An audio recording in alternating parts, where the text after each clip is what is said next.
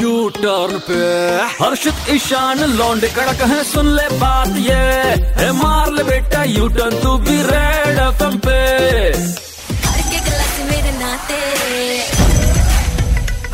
भाई आज सुबह सुबह जबरिया नींद को खराब करके भुवनेश्वर की जोड़ी देखने गई जबरिया जोड़ी। तो चलो शुरू करते हैं इस मूवी का।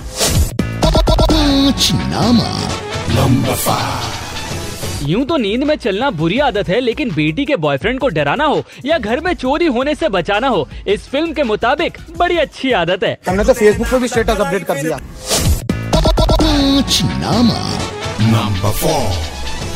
भैया इस फ़िल्म को देखने आप गर्लफ्रेंड के साथ अपनी रिस्क पर जाएँ क्योंकि अगर बाद में उसको धोखा दिया तो कहीं वो आपको घर से उठवाने से लेकर सबके सामने कूटने तक का आइडिया उसको इस फ़िल्म से मिल जाएगा। ये सही है भैया।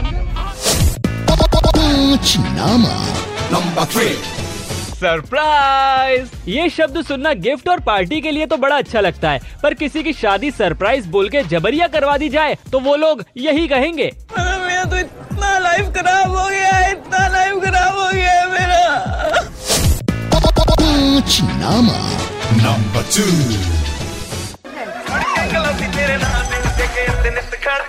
ऐसा है इस फ़िल्म से हमें ये सीख मिलती है कि ज़िंदगी में गर्लफ्रेंड बॉयफ्रेंड बनाओ या ना बनाओ अच्छे दोस्त ज़रूर बनाओ क्योंकि किसी को मारने से लेकर मार खाने तक ये हमारा कभी साथ नहीं छोड़ते हैं। आपकी वजह से बिटिया का शादी हो रही है।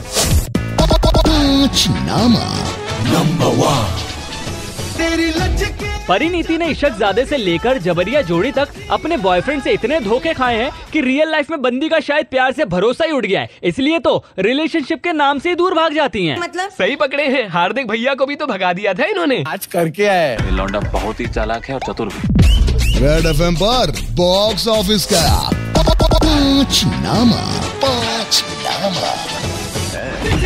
और अंत में यही कहना चाहेंगे कि इस फ़िल्म में सिर्फ़ जबरिया जोड़ी ही नहीं बल्कि पूरी की पूरी फ़िल्म ही डायरेक्टर साहब ने लगता है जबरिया बना डाली है। के लिए खेद है। लेकिन ये बॉक्स ऑफ़िस का पांचनामा बिल्कुल भी जबरिया नहीं बना है। इसलिए सुनते रहो 93.5 रेड एफएम बजाते रहो। जबरिया जोड़ी।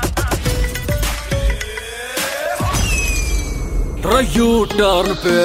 हर्षित ईशान लौंडे कड़क है सुन ले बात ये। है मार ले बेटा यू टर्न तू भी रेड एफएम पे